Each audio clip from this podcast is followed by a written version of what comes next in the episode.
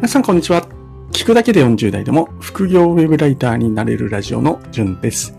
この放送はウェブライターとして実際に僕が経験したことや得たノウハウなどを毎日発信しています。はい。2022年4月4日月曜日ですね。え本日はちょっと3日ほどお休みさせてもらってたんですけども、ウェブライターに関する悩み、疑問、質問などに100個を回答します。のうちの41番目から45番目の悩みや疑問に、えー、答えていきたいというふうに思います。100個できましたら、えー、お話ししている通りですね、ブログ記事にしようと思いますので、もしですね、悩みや質問とか、まだまだいっぱいあるよって方はですね、えー、ぜひ、どしどし投稿してください。スタイフでも、ツイッターでも、えー、受け付けています。はい。ということで、えー、本日の5つですね、えー、何があるかというとですね、1つ目が Web ライターの単価が上がったきっかけはっていう、まあ、タイトルと一緒のやつが1つ目。で2つ目、ライティングで気をつけていることは何でしょうかで ?3 つ目、クライアントさんとのやりとりで気をつけていることは？ということ。で4つ目、案件の断り方。5つ目、今までで一番苦労したことは？ということの5つに、えー、答えていきます。はい。で、1つ目。ウェブライターの単価が上がったきっかけはということなんですけれども、きっかけなので一つですよね。なんだろうな。いろいろあるんですけれども、一番こうパッと思い浮かんで、あ、あの時上がったなって思い出せるとすれば、えー、僕が思うに記事構成を、えー、作る作れるようになってからだと思います。はい。えー、記事構成が作れるようになってから、結構、こう、単価がですね、えー、1円とかから2円とかあに上がったあ過去があります。はい。で、まあ、記事構成を作れるライター、まあ、皆さん最初はなかなか難しいと思うんですけども、キーワードを与えられたら、まあ、それに沿って、記事のタイトル、見出し、えー、ね、順番とかを全部作って、え、こういう形で書きます。なんていう風に、え、やるんですけども、それができるようになると、だいぶ単価が上がるんじゃないかなっていうふうに、えー、思います。ぜひ記事構成を作れるようになってみてください。記事の構成の作り方、えー、気になる方は、えー、僕のブログ記事で、えー、書いておりますので、ぜひ読んでみてください。概要欄に貼っておきます。二つ目。ライティングで気をつけていることは、これはですね、えー、いろいろやっぱりあるんですよね。なんですけれども、一つ、これだけはもう最初の頃から絶対譲らずにえー、譲らずにっていうわけじゃないですけど、意識、常に意識していることは、わかりやすく書くということですね。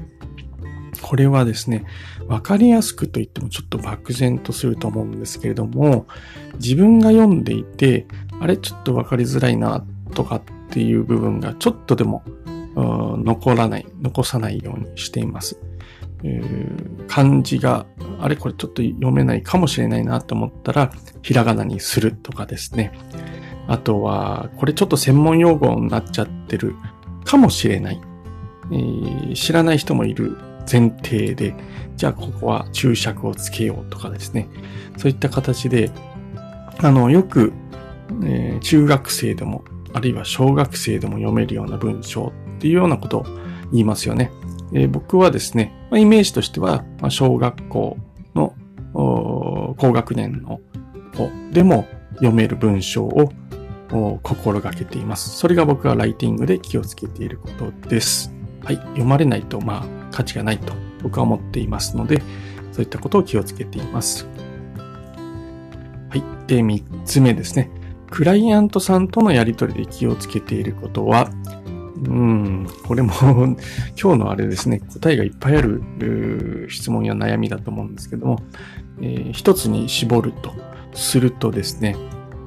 あの、双方、まあ、基本的にクライアントさんとのやり取りって Web ライターの場合、多分メールだったり、あるいは、クラウドワークス上の、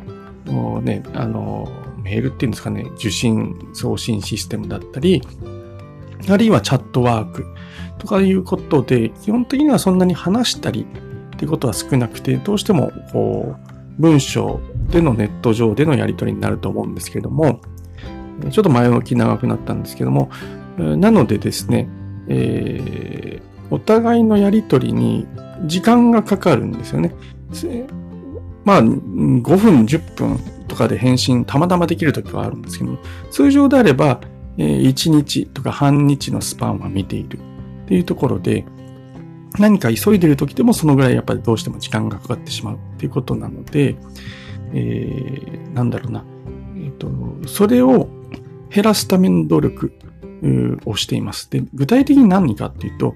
なんか二つのことで迷った時とか、ちょっとこれ面倒だけど、聞いてからやり、ややろうかななんて思った時は、えー、自分が面倒を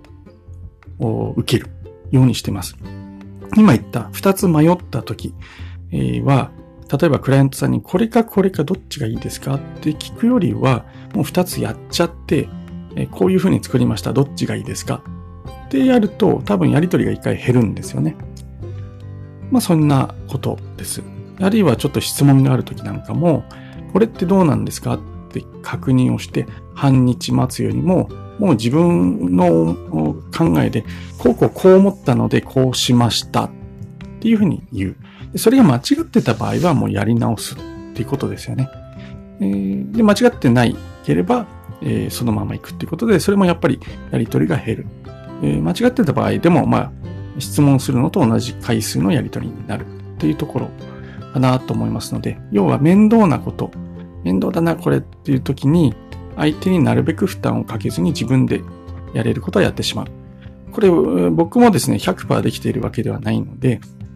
えー、まあ、気をつけていること、これからも気をつけていきたいことというところですね。はい。次、4つ目。案件の断り方。うん。え、っとですね、これ難しいですね。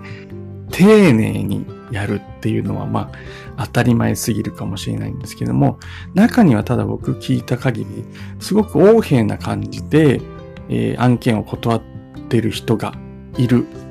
断ってるウェブライターがいるって聞きます。まあ、これ初心者さんではあまりないのかな。あの、もっと単価が高い案件があるんで、とかですね。自分のこう都合を押し付けるっていうところですよね。えー、なので、うんと、ま、もちろんだから丁寧に、えー、感謝を述べつつ、自分にですね、案件をくれるっていうことはすごくありがたいことです。初心者の頃ですね、全然取れない、えー、ところ、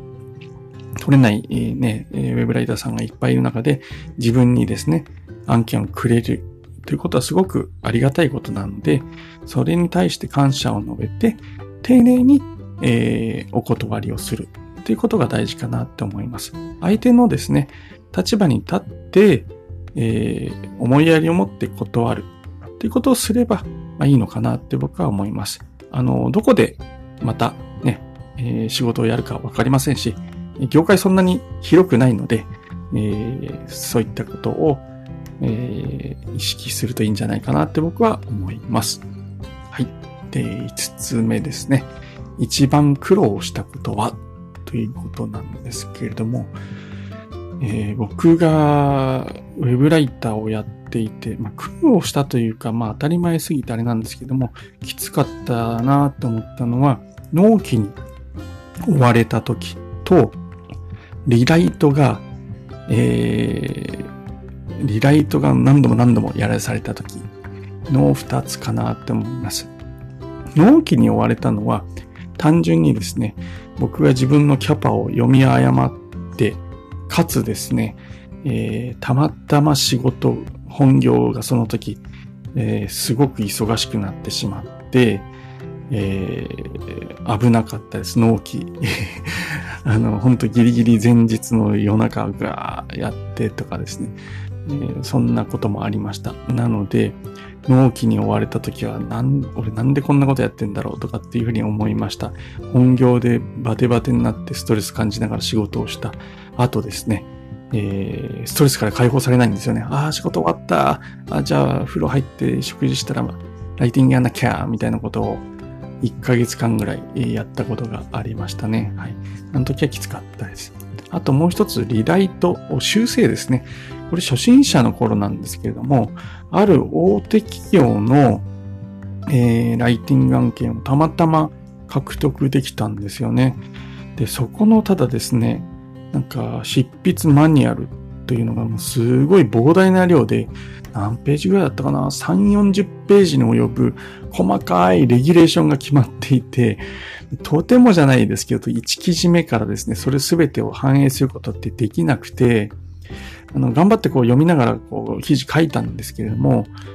もう、まなんだろう、うん、自分の限界、これ、これでいいいいだろうって妥協してたかもしれないですね、当時は。まあ、いずれにしてそれで出したところ、あの、ここ直してくださいとかって言われて、で、それを直したら、また違うところが出てきてみたいな。計回から7回ぐらいリライト修正させられたですね。なので予定納期からももちろんですね、えー、まあ、1週間はかかってないけど、3日4日、5日ぐらい、えー、それに、のリライトに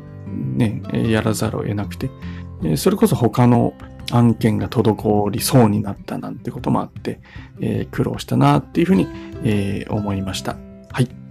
以上ですね。え、5つの質問